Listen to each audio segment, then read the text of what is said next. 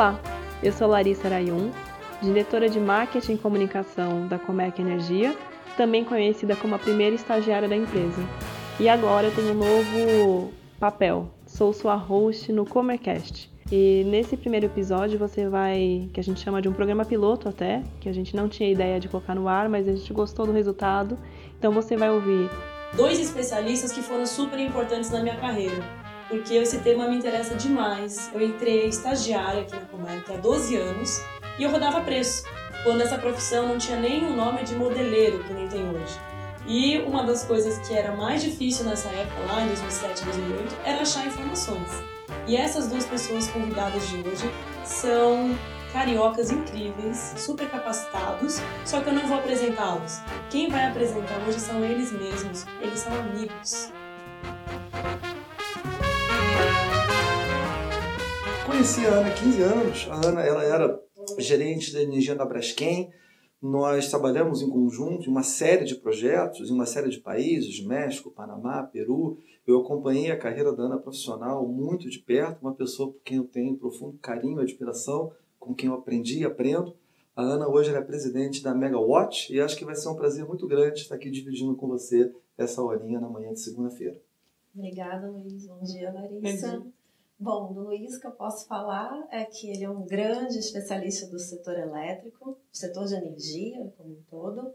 É, eu sou muito feliz de, de ser sua amiga, já falei isso para você algumas vezes, e não só de compartilhar ideias sobre o setor, mas também até de evolução de carreira, né? É um excelente conselheiro, Luiz.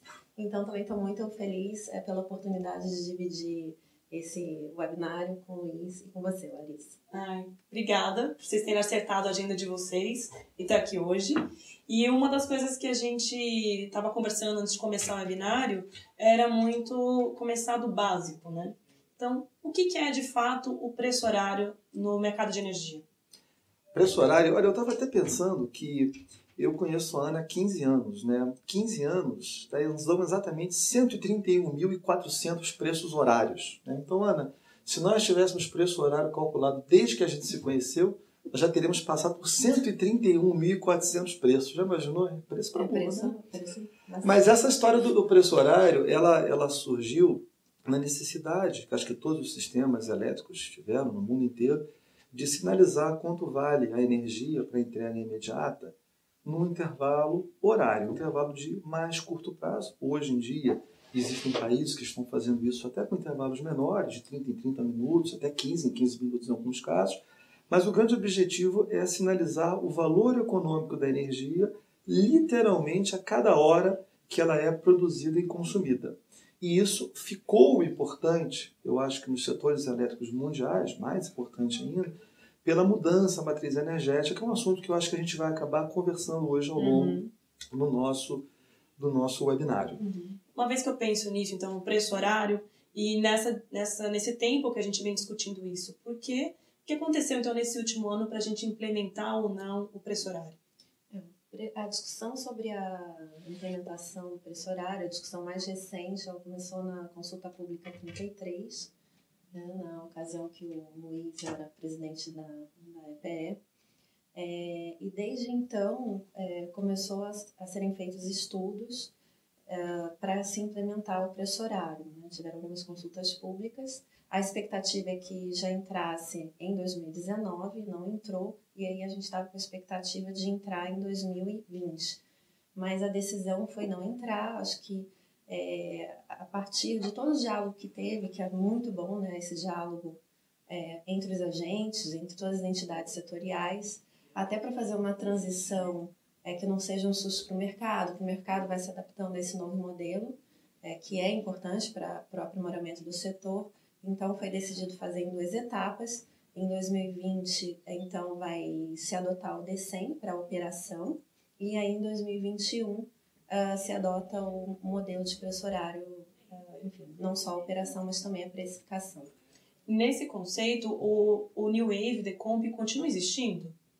Sim, o New Wave Decomp eles continuam existindo. O New Wave é um modelo de preço que olha o longo prazo, ele olha cinco anos à frente. O Decomp olha dois meses e o, numa, numa escala semanal. e o DC então olha é, o preço horário. Então, é só mais um modelo que está sendo agregado a essa cadeia de, de modelos de projeção de preço e otimização do despacho do sistema elétrico. Muito bom.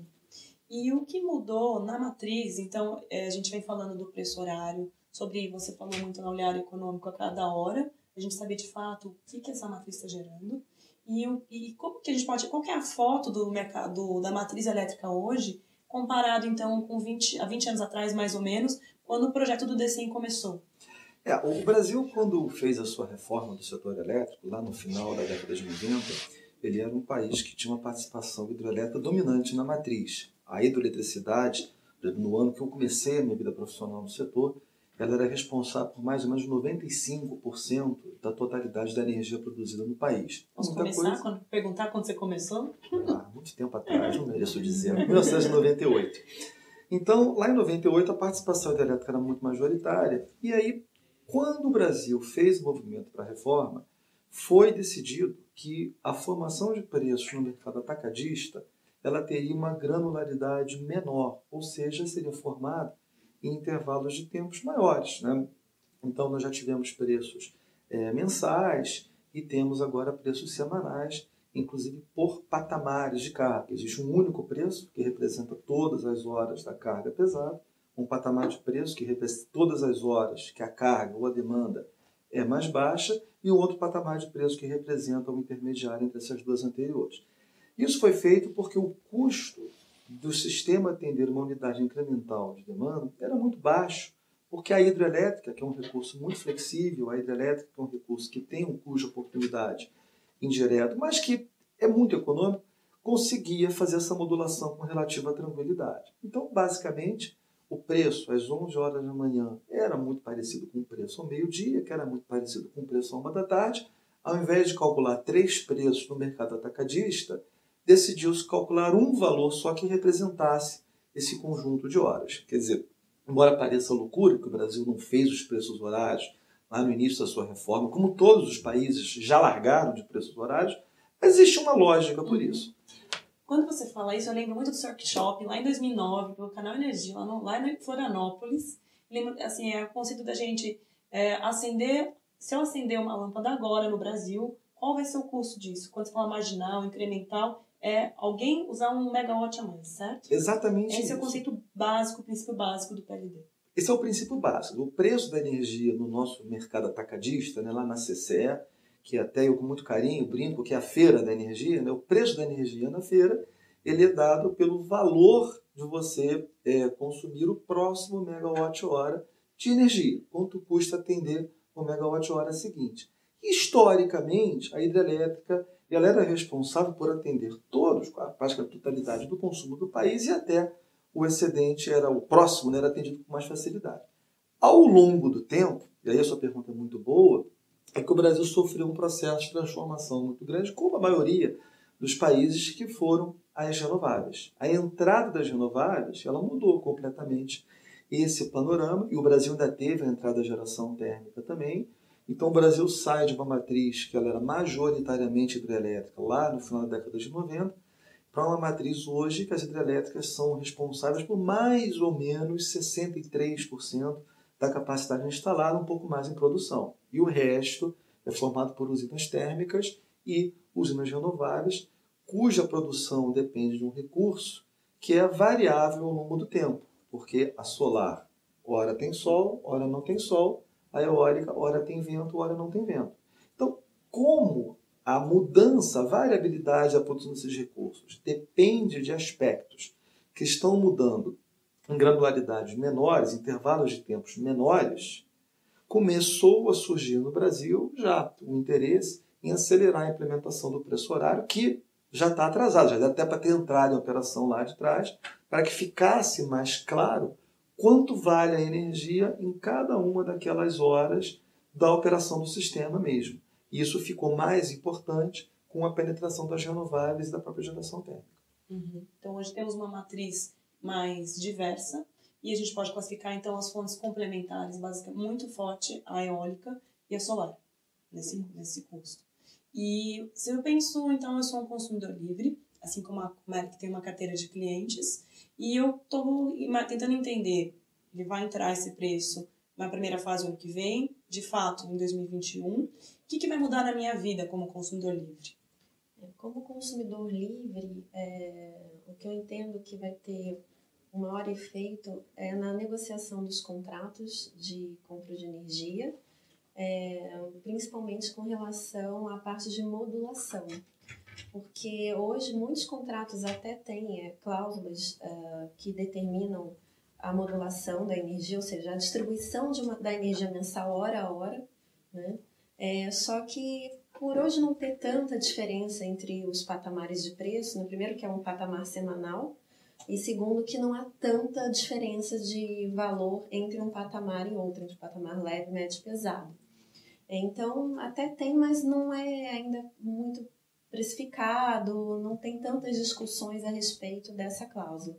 Então, na medida que entra o preço horário, que há uma expectativa que vai ter sim uma, uma variação significativa de preço entre os, entre os horários do dia, então essa modulação ela passa, é, ela tende a ser precificada pelos vendedores e o consumidor, por sua vez, tem que avaliar se vale a pena ele pagar mais caro por uma energia que tem mais modulação ou menos por uma energia flat, quer dizer, que ela é constante ao longo de, todo, de todos os horários do dia, e corre o risco é, na liquidação mensal. Então, o que vai ser importante é o consumidor ter mais consciência da curva de carga e também como que isso pode, é, como essa curva de carga pode impactar seja o preço de energia no contratual ou seja no final o custo da energia, considerando os efeitos da liquidação no, de curto prazo na CCE.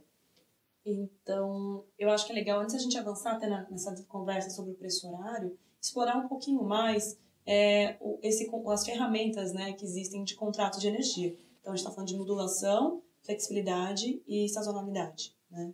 É, a sazonalidade, é, hoje, ela já também já existe no, nos, nos contratos, é que é a variação do, a distribuição de um montante anual contratado de energia entre os meses do ano. É, e aí, em geral, essa, esse percentual de variação, de distribuição, ela é bastante vinculada à, à produção é, de um consumidor, né? A produção, enfim, um consumo com todos, se for um consumo, um consumo de caráter comercial, de ramo de atividade comercial. Então, essa curva de carga do consumidor ao longo dos meses. Então, tem, pode ter meses que consome mais, então já aloca mais energia, é, meses que consome menos, então coloca menos energia. O segundo passo é como distribuir esse, esse montante mensal de energia nos horários do dia, que é o que a gente é, chama de modulação. E o, e o terceiro, que é a flexibilidade, que, que então é como varia essa energia mensal para mais ou para menos, aí olhando o todo. Então, são os três mecanismos. Eu diria que sazonalidade e flexibilidade, de alguma forma, já são precificados, já existe esse exercício. É, a modulação aqui não muito, porque justamente porque hoje não existe uma grande variação de preços entre os patamares de carga. Então, os clientes da Comerc vão fazer ainda mais uso da telemetria que eles têm, para entender as horas, o perfil de consumo deles hora a hora. É. E esse esforço, eu acho assim, Larissa, ele é fundamental quando a gente olha a necessidade de alinhar os interesses individuais com o interesse sistêmico. Por quê? Na medida que o sistema esteja em uma condição de estresse em uma determinada hora, que seja sinalizado por um preço mais elevado naquela hora, um consumidor que enxerga esse preço e tenha, através de uma flexibilidade, a possibilidade de reduzir a sua demanda, ele está fazendo um bem para ele e para o sistema também. É por isso que o alinhamento entre o interesse individual e o interesse sistêmico é fundamental e o preço o horário ele ajuda muito para traduzir essas coisas. Né? A Ana comentou que o preço horário é, espera-se que varie muito. Né? Eu tenho até uma dúvida se isso realmente vai acontecer, porque se a gente pensa no caso do sistema brasileiro, que nós não deixamos de ser hidrelétricos, nós ainda somos muito hidrelétricos, mas muito mais do que muitos países gostariam de ser. Então, num país hidrelétrico, com os reservatórios mais ou menos cheios, não precisam ser até lá em cima, né? mas que não estejam vazios, esses preços não deveriam ter muitas razões para variar?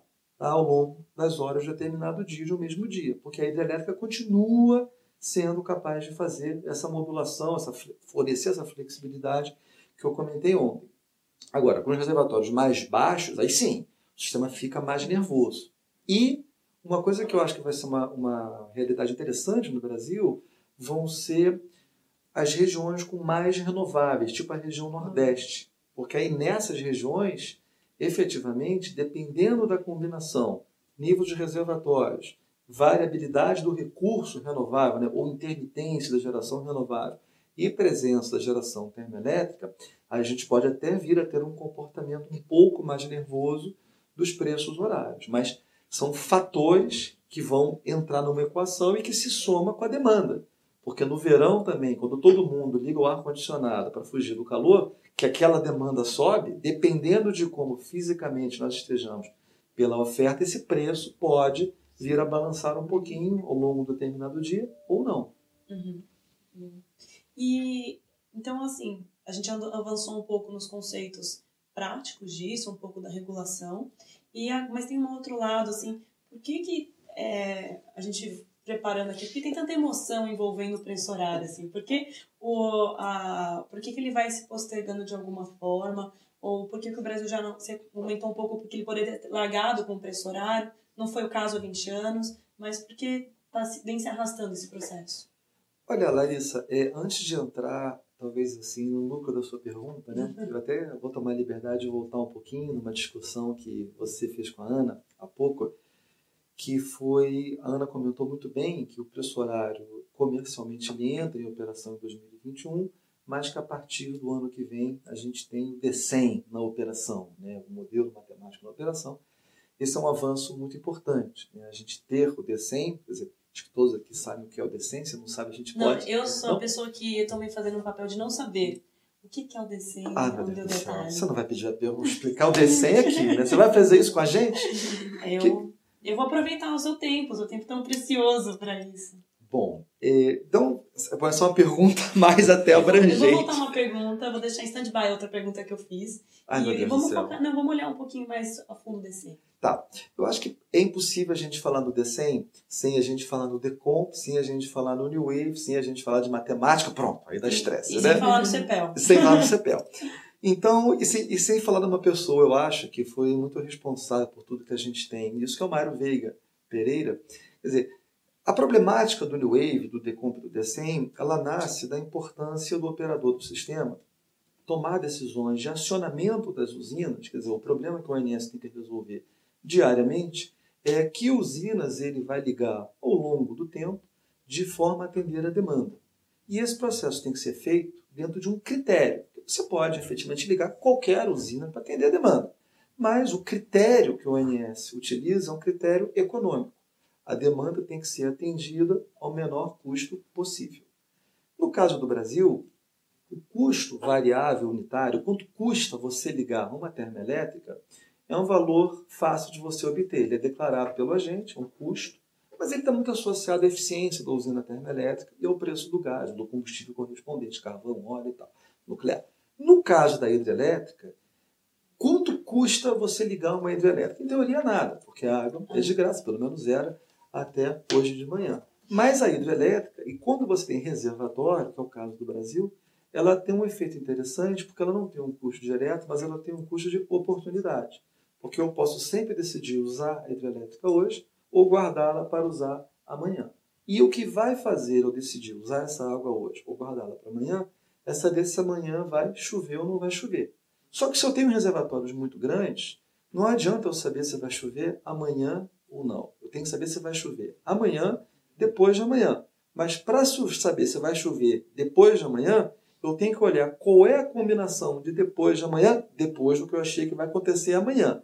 Com o tamanho dos reservatórios, de forma simplificada, o Brasil ele tem que, para decidir se vai ligar uma hidrelétrica hoje, olhar se vai chover amanhã, depois de amanhã, depois de amanhã, depois de amanhã, no horizonte longo, que vai mais ou menos de 3 a 5 anos. E esse é um problema que ele pode ser resolvido em escalas de tempo horárias, semanais, mensais.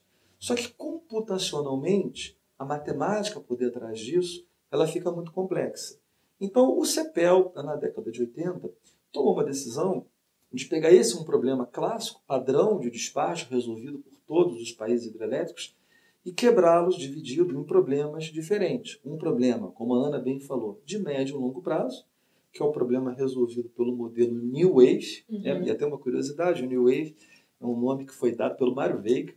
O Mário uhum. Veiga deu esse nome pelo movimento musical New Wave, tá? que foi o movimento do fim dos anos 70, que surgiu junto com a música punk, mas que era um movimento de música eletrônica com tomadas pop, mas com componente de assim, radioatividade. Para tá? explicar as árvores de decisão das vazões? Porque o wave vem de água. Então era o New Wave, a nova onda, que era um movimento musical Uau. associado com um pioneirismo matemático que grande. vinha ser a tese de doutorado, mestrado, tenho dúvidas. Que isso vinha a ser um trabalho grande. por exemplo. Não, na verdade, isso era um trabalho grande que o CEPEL já vinha fazendo, tá? onde todos eram pesquisadores do CEPEL, o CEPEL já vinha atuando na técnica matemática por detrás do New Wave, que é a programação dinâmica do Oshokashka, para um problema até um pouquinho diferente, que era um problema de expansão de capacidade, mas existia muito interesse de um grupo muito grande de pesquisadores, o professor Gerson Kelma, que foi diretor-geral da ANEL, diretor fundador da Agência Nacional de Águas também,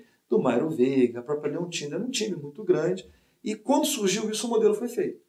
E aí o New Wave resolvia esse problema de uma escala de mais longo prazo, e o modelo Decomp ele veio para, a partir da estratégia gerada pelo New Wave, resolver o mesmo problema, igualzinho, só que numa escala de tempo menor. E o D100 ele faz a mesma coisa numa escala de tempo muito menor ainda. Então, todos esses modelos, eles resolvem de uma forma separada um problema grandão de matemática. E que, no fundo, no fundo, ele está associado a você calcular um número para cada hidrelétrica a cada instante do tempo que é qual é o seu custo variável unitário, quanto custa ligá-la, para que o ONS tenha um critério econômico na operação. Uhum. Então é por isso que a gente não consegue se livrar nem do New Wave, nem do Decom, nem do D100. Porque a gente precisa da cadeia para chegar num valor que vai apoiar a tomada de decisão do ONS para a operação. Que que aula de história, basicamente. história é. e matemática. Mas eu acho que isso é super importante, que é difícil. Às vezes a gente se baseia demais em algumas apresentações e quando a gente fica olhando os gráficos, eles assustam a gente. E quando a gente ouve um pouco mais a história e do racional por trás disso, talvez fique um pouco mais palatável o conceito para quem não está de trás dessa operação, né? quem não está acompanhando o dia a dia. É, é, complexo, mas assim, é complexo, eu acho, em todos os países, né? porque a gama de informações ela é muito grande. Esses modelos lidam com uma quantidade de dados incrível, né? E a... no Brasil, pelo porte do sistema, é mais desafiador ainda. E no caso do preço horário, a importância dessas informações ela vai só aumentar e a granularidade, né, a granularidade que é o detalhamento dela, vai aumentar também. Porque tudo vai passar a ser mais importante numa escala de tempo menor. Porque o preço ele pode literalmente mudar de hoje para amanhã e de amanhã para depois de amanhã. E o que vai fazer o preço de amanhã é uma combinação desse futuro que vem dos outros modelos com o que efetivamente pode acontecer amanhã, que é previsão de carga, previsão de demanda, previsão de vento, previsão de vazão, de chuva, previsão de recurso eólico, recurso solar, disponibilidade dos geradores. Essa é uma realidade que coloca realmente o Brasil e os agentes dentro de um ambiente que é um ambiente no mundo inteiro, o mundo inteiro, na Noruega, nos Estados Unidos, no Chile, na Colômbia, no México e tal, funciona assim. O que causa um desafio na gestão dessa informação para que isso possa ser transformado em capacidade de análise. Eu acho que, em partes, você deu uma primeira resposta por que esse assunto é tão emocionante, porque ele, em partes, é complexo e ele vai para diversas instituições variáveis, é, agentes são impactados de diversas maneiras. Mas antes de entrar um pouquinho mais nessa pergunta, eu vou voltar para uma outra, que é no, no mundo, né?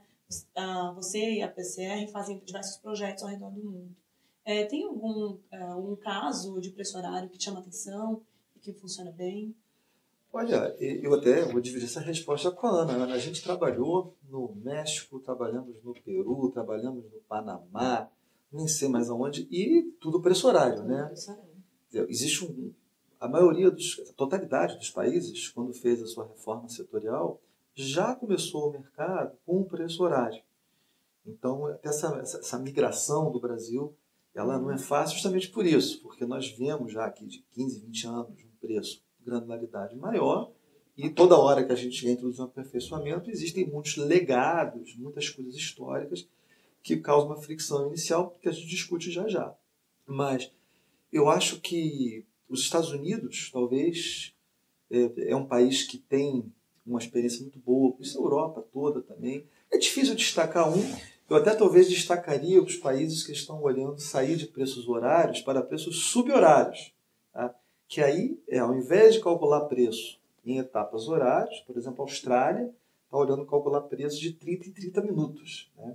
Aí 30 em 30 minutos faria com que, ao invés de eu ter conhecido a Ana a 131.400 preços atrás, daria 262.800 preços atrás. Ou seja, a complexidade, como você bem falou, ela aumenta bastante também. Mas a sinalização econômica, ela melhora demais e o racional do uso da energia também. Exatamente. Que é olhar sistêmico versus individual. Exatamente. É uma pauta bem relevante.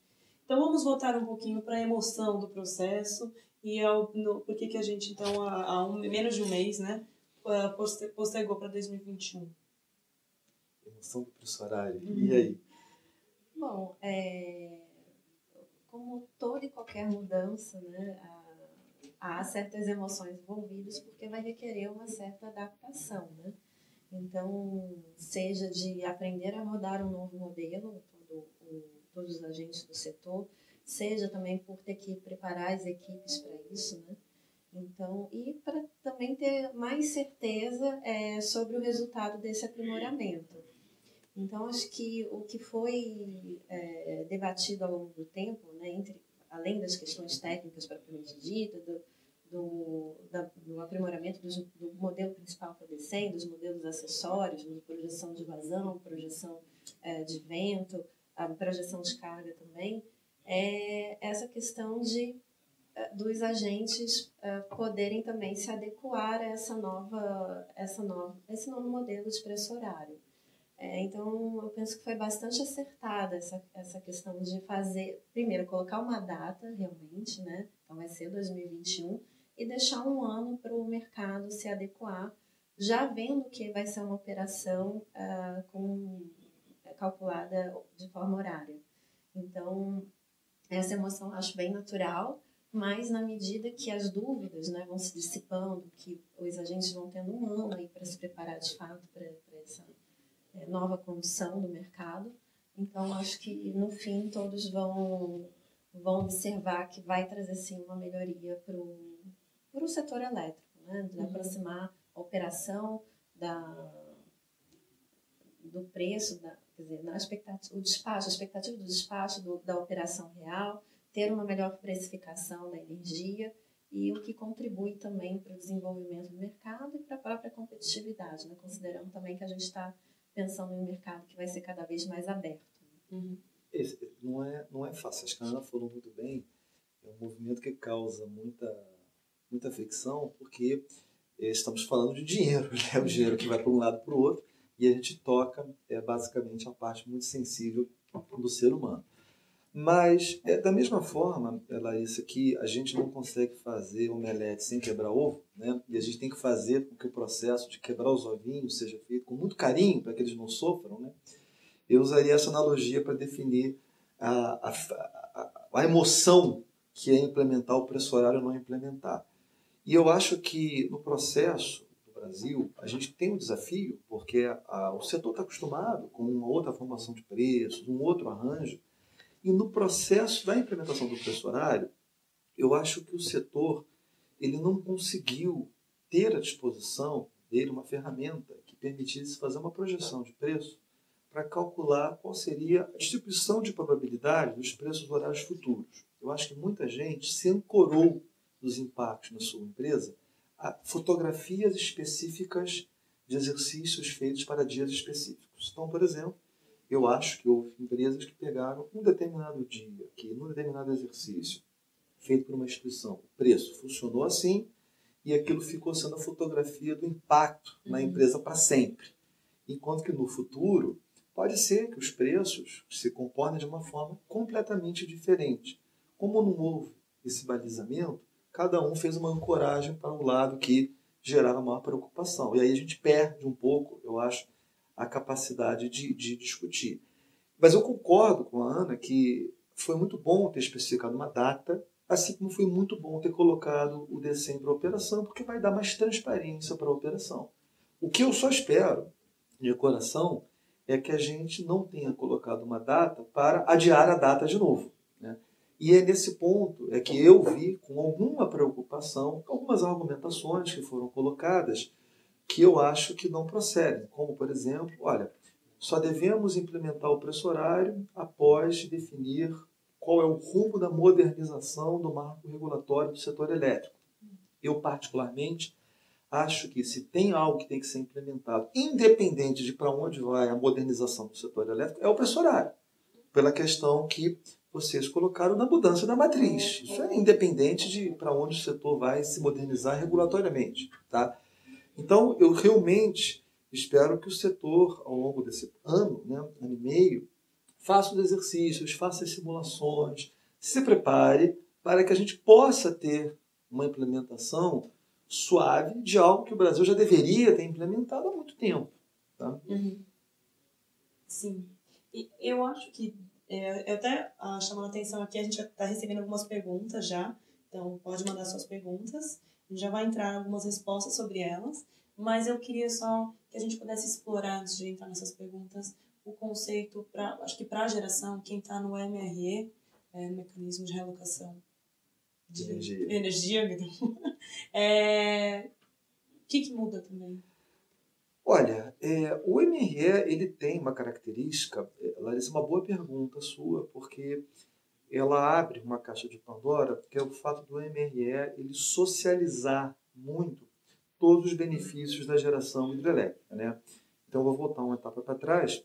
Como a gente comentou antes, hoje é a hidrelétrica que fornece a grande parte da flexibilidade operativa do sistema. Não tem vento, não tem sol, a hidrelétrica vai lá e cobre aquele pedacinho. Mas a hidrelétrica ela não é remunerada por isso. O preço não varia naquela granularidade e esse atributo que ela tem acaba não aparecendo. As hidrelétricas, no mecanismo de realocação de energia, elas têm tema adicional, porque mesmo que uma determinada hidrelétrica seja a rainha da cocada preta, a rainha da flexibilidade, que ela seja a responsável por seguir a curva de carga, que ela seja responsável por cobrir as ausências dos momentos que não tem vento, não tem sol, o MRL pega esse benefício e divide por todo mundo. Tá? Então, o impacto do preço horário nas usinas hidrelétricas no MRE, ele vai ser um pouquinho smoothed out, quer dizer, suavizado. Que é o que não acontece, por exemplo, com uma geração hidrelétrica que está fora do MRE. Tá? As pequenas centrais hidrelétricas que têm a opção de estar fora do MRE, opa, ela vai literalmente absorver o benefício da produção física dela no momento, dizer, ao preço daquela produção. Uhum. Tá? Então, existe uma reflexão associada ao MRE, e até isso levanta um tópico mais complexo ainda, que é o aperfeiçoamento do MRE, para onde a gente leva um mecanismo e tal, mas que o Brasil, historicamente, na socialização, na condominização desses benefícios todos, até ele pode fazer com que, para alguns agentes, o benefício do preço horário seja muito mais, é, muito menos perceptível tá? do que para outros. Uhum. Então é algo que a gente também vai aprender no ao vivo, né? quando, quando fazendo os testes de fato entrar. É quando começar, né? tem muita coisa realmente aí para a gente aprender. E em termos de processos também, né? Eu acho, Ana, assim, é, não sei como é que você vê, mas a gestão dessa informação ela é muito pesada, né? É, é. Hoje, já com o preço, patamar semana já é bastante pesado, então considerando que vai virar horário, com certeza é, as empresas vão ter que investir nos seus sistemas, é, tanto de rodadas de preço, quanto da gestão da informação mesmo, do, do, da avaliação do portfólio, do portfólio contratual versus carga também. Então, tem um desafio muito grande, acho, de tecnologia da informação também. acho que vai bem aqui, encontro algumas perguntas que a gente recebeu, vou colocar para vocês. O Henrique Siqueira pergunta: Como serão os contratos de compra de energia, PPA, ofertados pelas comercializadoras? Terão preços diferentes por patamar horário? É. Disso, de fato. O Bortoni pergunta: Na geração distribuída, principalmente na fotovoltaica, o consumidor final está injetando energia no sistema para futura compensação. Considerando que ele fornece energia na alta demanda, energia hora mais elevada, e compensa majoritariamente no período noturno. Como fica a diferença do preço hora da energia? Ele fornece no preço hora elevado e consome no preço hora mais baixo? Essa, daí, então, essa eu acho que é a pergunta tá, de interesse da nação, né? Porque existe uma, uma, nós estamos discutindo aqui quando a gente fala em PLD horário, até para que todos fiquem bem claro, nós estamos falando do PLD lá na feira da energia, no mercado do atacado, né? existe uma necessidade ainda adicional, que é de trazer o sinal do PLD no mercado do atacado para o mercado varejo. No limite, as tarifas ao consumidor final, porque a tarifa ao consumidor final não é o preço do atacado, ele é um dos componentes, mas existe uma série de outros componentes aqui. Existem países onde essa tarifa ela varia efetivamente hora a hora. Tá? E a variação dessa tarifa hora a hora, que são as tarifas por uso, a time of use, o Brasil ele tem hoje a tarifa branca, que já é uma modalidade tarifária que já introduz uma primeira variabilidade. Ela pode permitir, sim, a valoração econômica de um ativo que está produzindo nas horas que o sistema mais tem necessidade. E isso tem um valor. E nesse caso, a geração solar, ela estaria sendo recompensada pelo valor efetivo que ela aporta ao sistema. Por exemplo, nos meses de verão um ar-condicionado lá em cima, como a, a, correlação entre o aumento da demanda e o ar-condicionado, a temperatura, né, é muito forte, e que coincide também com o tempo, né, porque a gente liga o ar-condicionado, porque está sol, porque está calor, você faz sol, a solar produz, e isso poderia sim vir a dar para a energia solar um benefício econômico absolutamente justo. Tá? que é reconhecer, que é um papel do professorado que a gente não falou diretamente, mas que é reconhecer o valor econômico das fontes. E aí esse valor econômico poderia até estimular a solar a fazer uma associação, um casamento com uma bateria, e essa combinação solar-bateria, a bateria é um recurso que também armazena e pode escolher produzir energia na hora que ela quiser, tal como um reservatório de uma hidrelétrica, darem soluções mais flexíveis ao consumidor. Agora, na pergunta objetiva feita sobre a questão é, do net metering, né? Uhum. É, o Brasil hoje ele não tem essas tarifas horárias integradas com o mercado do atacado. Então, esse é um tratamento que a ANEL ela vai ter que cobrir em algum momento no futuro, mas existe uma avenida aí pela frente para, sim, é, a solar ela ter um benefício econômico se os preços horários variarem no momento do dia correto, se a solar produzir, que é absolutamente legítimo e faz todo sentido sob uma ótica de eficiência. Então, é, eu acho que por isso também a gente vai decupando o assunto, né? Vai entrando em várias nuances dele e aí a complexidade vai se dando também. E com certeza. E respostas que a gente não tem. Com certeza. Por hora, por hora tem que a gente acha, né? É, complementando, é, o Felipe Molina, de uma maneira geral, qual é o impacto da implementação do preço horário nos projetos eólicos que comercializam no Mercado Livre? Isso pode ser considerado uma mudança de regra no meio do jogo? E aí o Gustavo Libanori complementa essa pergunta no caminho do Felipe. Ele também traz um pouco quais os impactos sobre o ambiente de contratação regulada. Olha, é, essa é uma boa pergunta. O, hoje, no ambiente de contratação regulada, é, sendo bem franco aqui com vocês, né, os contratos das renováveis eles já alocam uma boa parte, se não a totalidade em muitos casos, do risco de produção do consumidor. Então, hoje, esse impacto, os projetos que estão aí, eles é, não existem. Né? Daqui para frente, na medida que os leilões do ambiente regulado se tornem mais sofisticados, a gente pode até vir a ter contratos no ambiente regulado iguaizinhos aos contratos que a Ana explicou que a gente vai ter no Mercado Livre. Uhum. Contratos com perfil de carga e cabe ao vendedor fazer a precificação do custo de você atender o consumidor com aquela demanda pontuda na hora da ponta, uhum. e a hora da ponta tem um valor de energia diferente. Hoje, os projetos renováveis que têm contratos no Mercado Livre, né, eles sem dúvida serão afetados. Eles têm cláusulas já de modulação, cláusulas já de sazonalização nesses contratos. Essas cláusulas já existem, só que o preço ele não varia hora a hora. Ele é o mesmo preço para aquele conjunto de horas da ponta, o mesmo preço para hora leve, o mesmo preço para hora leve. Uhum. Pesado. E, e pesado média leve. E eu acho que esses contratos, é, a primeira coisa que tem que ser feita é fazer uma conta de qual é o impacto. Né? A gente tem visto lá nos exercícios da PSR, tem gente que acha que vai perder muito dinheiro, até ganha. Tem gente que acha que vai ganhar muito dinheiro, até perde. Tá? Esses impactos eles precisam primeiro serem avaliados. Mas eu acho que a gente tem que pensar sobre o que é correto para o sistema. E o que é correto, efetivamente, é sinalizar o valor econômico daquela energia. Né?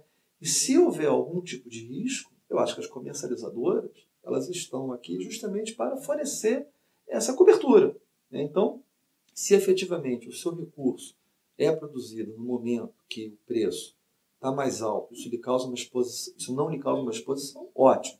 Se é o contrário, esse, isso é uma oportunidade para a comercialização de energia entrar e desenvolver um produto e esses projetos acabarem comprando e serem mercados para esses produtos também. Uhum. Acho que vão surgir novos produtos no mercado é, de rede, de, né, de proteção de risco, que hoje a gente não vê. Então, é, e, que, e que passa por ser também um aprimoramento do setor, né? É, de ser um setor mais dinâmico, dos agentes serem mais responsáveis pela gestão dos seus riscos. É, então, eu penso isso. E, eventualmente, se tem ou se ocasionar algum desequilíbrio nos contratos existentes, passa para uma discussão contratual, né? Mas é, tem que ser evidenciado isso, como o Luiz bem fala, é, possivelmente que todos tenham uma foto de um determinado dia, a gente ainda não tem um, um real é, um real cenário de como vão ser todos os efeitos. Né? E por isso é, reforço que eu acho muito importante ter essa questão de um ano, porque aí já dá, já dá para o mercado como um todo ter uma noção melhor desses efeitos. Nesse, nesse caminho que a gente, essa resposta tomou, é, a Tavares, Tavares, Engen, Tavares Engenharia pergunta é, quais as oportunidades de negócio que podem surgir com a implantação do preço horário? E, e pensando já a experiência de outros países. Olha, são muitas, são muitas. Acho que tem muitos produtos. Né? Eu acho que é, o próprio produto que a Ana descreveu há pouco, de contratos com mais flexibilidade, contratos que possam negociar flexibilidades associadas à sazonalização, modulação, contratos que tenham preços diferenciados da energia ao longo do dia, por que não tê-los? É, produtos que integrem recursos diferentes, como portfólio de fontes, por exemplo, solar, bateria, ou é, eólica e pequenas centrais hidrelétricas, tudo isso vai passar a ter um valor mais exacerbado. Né? É sempre dentro do princípio de aquele recurso que puder ser aportado ao sistema no momento que o sistema mais precisa dele e que é traduzido por um preço mais alto naquela hora, vai passar a ter valor. E esse recurso pode ser uma flexibilidade pelo lado da demanda, uma geração, um contrato inteligente. São muitas oportunidades, que é exatamente o que acontece em outros países. Uhum. A dinâmica muda bem. A gestão de portfólio é muito importante. Né? E até nesse caminho, o ANEL já se prepara, né, começa a preparar uma discussão das usinas híbridas e associadas, né, já pensando em uma alteração de contratação de demanda, enfim. É, esse é o, é o caminho. Muito bom.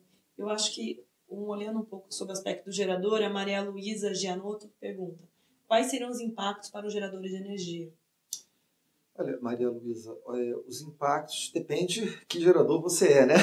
Eu fiquei pensando nisso, é mais informação, né? É. Não, é, Ou, de uma, de uma forma. considerando que tá, ela não está na MRE. Não está né? na MRE. É, de uma forma geral, a gente pode, assim, abstratamente, né, pensar de uma forma bem conceitual, o impacto em qualquer gerador é, independente, independente de como é que você produz energia, mas você sai um megawatt-hora produzido com um determinado perfil diário, né?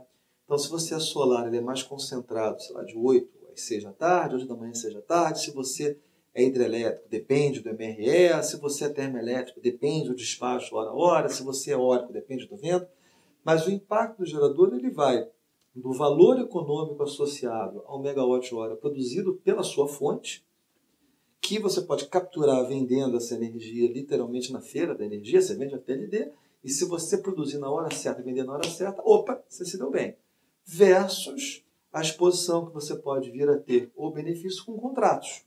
Como no Brasil os geradores estão muito contratados, se você produzir na hora errada, por exemplo, o seu contrato ficar desbalanceado na hora errada, você tem um risco, tá? Mas essa conta ela tem que ser feita caso a caso. E aí, Maria Luísa, eu acho que é isso que vai provocar a motivação para que distintas fontes de geração, como a Ana já disse, passem a conversar mais, né? passem a sentar para namorar, de mão dada na pracinha. E aí, quem sabe, isso vira casamento. Um casamento em portfólio. A palavra-chave vai ser literalmente portfólio. Muito legal. O Rogério, já foi pensado em uma valorização em contrato sobre a modulação escolhida, carga, MRE e flat, pois logicamente quando entrar o preço horário, a modulação será um item muito importante no contrato, sendo necessário criar mecanismos para valorar Acho que estou dando uma opinião, achei que tinha uma pergunta aqui. Perdão. Sendo necessário criar mecanismo para valorar essa modulação para não expor o comercializador. Eu acho que o, o comentário que ele fez é. me lembrou. É, é Rogério? É o Rogério. Rogério, seu comentário ele é tão bom, tão bom, que até ele lembrou uma pergunta de um tempo que nós estávamos discutindo hoje mais cedo, a Ana e eu, que é a importância, eu acho, da revisão das políticas de risco das empresas né? E das comercializadoras principalmente. As políticas de risco, hoje, elas são definidas para um ambiente que os preços eles são semanais, tem uma dinâmica XPTO aí. Com preço horário, essa dinâmica muda. Então, eu diria até que as políticas de riscos, elas em geral, mais gerador e consumidor olha mais longo prazo e o máximo alguma coisa do mês. Né? O comercializador já é mais dinâmico pela própria característica da, da atividade, mas eu concordo, vai, vai passar, vai exigir uma revisão grande dessas políticas de risco. E, e quem não tem, está na hora de fazer. Exatamente isso. É um amadurecimento, então, é. setor grande. E para botar um pouquinho mais de pimenta na discussão, um assunto que graças a Deus ninguém levantou ainda, espero que você não Se você perguntou do DECEM ainda, essa discussão está ligada com o piso e teto do PLD, tá? Tem que lembrar todos também. também, que é uma discussão importante. Temos uma última pergunta. É, Leandro Cesini, com relação aos preços horários e maior granularidade, qual a visão futura da participação do consumidor seja na formação dos preços ou, opera e, ou operação no sistema. Com o desenho atual do, de mercado que possuímos, é possível que a resposta da demanda possa ser efetivamente operacionalizada no médio prazo? É uma boa pergunta para fechar. É, assim, eu entendo que o consumidor sim pode contribuir é, com, com o sistema como um todo, trabalhando na, na demanda, na resposta da demanda, é, o, que, o que pode ser comentado com relação ao piloto que foi implementado foi bastante afetado por essa questão do, do GSF, dos créditos retidos, porque a regra era que qualquer receita que o consumidor tivesse com a redução de demanda viesse pela liquidação mensal, mas um crédito eventualmente gerado por, por essa redução de demanda não necessariamente seria é, efetivamente recebido pelo consumidor, porque poderia ficar retido na CCE. É, mas uh, eu entendo que sim, que é, é, traz mais dinamismo para o setor, traz mais resposta, é, e as empresas também vão ter que estudar os seus processos é, produtivos ou como se comporta a carga num, num espaço comercial, numa atividade comercial, para ver como contribuir uh, para o sistema e, consequentemente, é, com os preços, né? Uhum. Seja reduzindo preços ou seja também obtendo alguma receita com essa redução. Resposta pela demanda, sim, um sonoro sim, acho que escrito em fonte 42, negrito, sublinhado, vermelho, piscando. A demanda ela é o recurso de oferta ao sistema mais interessante, mais barato que acho que o sistema pode ter. Mas eu acho que a habilidade, a capacidade do consumidor responder ao preço vai depender de uma série de fatores. Primeiro, é do tamanho do preço. Por isso que a discussão do piso, teto do PLD, principalmente do teto, ela é muito importante para que haja um incentivo econômico para que o consumidor reaja a esse preço. Depois, a capacidade dele enxergar esse preço. Né? Eu, na minha casa, na minha residência, como é tarifa convencional, eu não enxergo preço horário nenhum. É um preço padrão flat. Terceiro, da natureza da interrupção. Interromper o consumo durante um par de horas é diferente de interromper o consumo durante meses, se houver uma restrição de energia no sistema que faça com que o preço fique alto por meses seguidos. Aqui é mais até a cara de sistemas hidroelétricos como o brasileiro, né? diferente dos sistemas mais termoelétricos. Então, no fundo, no fundo, isso vai criar, na minha visão, uma miríade de produtos para o consumidor que queira reduzir, queira reduzir menos tempo, queira reduzir mais tempo, o cara que vai eh, fazer uma flexibilidade XPTO, vai botar um gerador, vai ter uma série de, de, de oportunidades aí para trazer esse consumidor para dentro do mercado, sem dúvidas. Então, a gente está na fronteira de um amadurecimento do setor, para vários aspectos. Estamos na fronteira do amadurecimento do setor de uma medida que deveria ter entrado em operação já há 15 anos. Pelo menos. Eu queria deixar alguns comentários finais para vocês antes de fazer uma, uma pergunta específica. Bom, é, acho que de tudo que a gente comentou aqui, é, o preço horário ele será muito bem-vindo para o mercado, é, é sim um aprimoramento. É, penso que nós não temos nem toda a amplitude dos efeitos que trará, mas eu acredito sim que serão bons efeitos. É, e estamos disponíveis com o Megawatt para também apoiar o mercado nessa adequação. Quando a Megawatt entra no ar?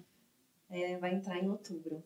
Então, aproveitando aqui, antes de passar a bola para o Barroso, só queria colocar, é uma collab isso aqui, porque estamos aqui com três empresas, então a Comerc convidando a PSR Consultoria e a Megawatt, que é uma empresa do grupo Comerc, mas que vai atuar de forma independente no setor, certo? Certo, exatamente trazendo bastante informação, é, buscando trazer transparência para o setor e apoiando todos os agentes a tomarem as melhores decisões. Então, aspecto regulatório, preços. Preço, notícias, dados, é, dados do setor, dados públicos concentrados em um, um, local só, podendo fazer diversas comparações, análises. E uma equipe incrível, né? Exato. Gosto de todo mundo lá dessa equipe, assim como gosto muito da PSR, onde eu aprendi muita coisa então, eu queria seus comentários finais, por favor. É, eu acho que o horário ele é um avanço é, necessário, né? Eu acho que ele está vindo, acho que a gente tem que comemorar.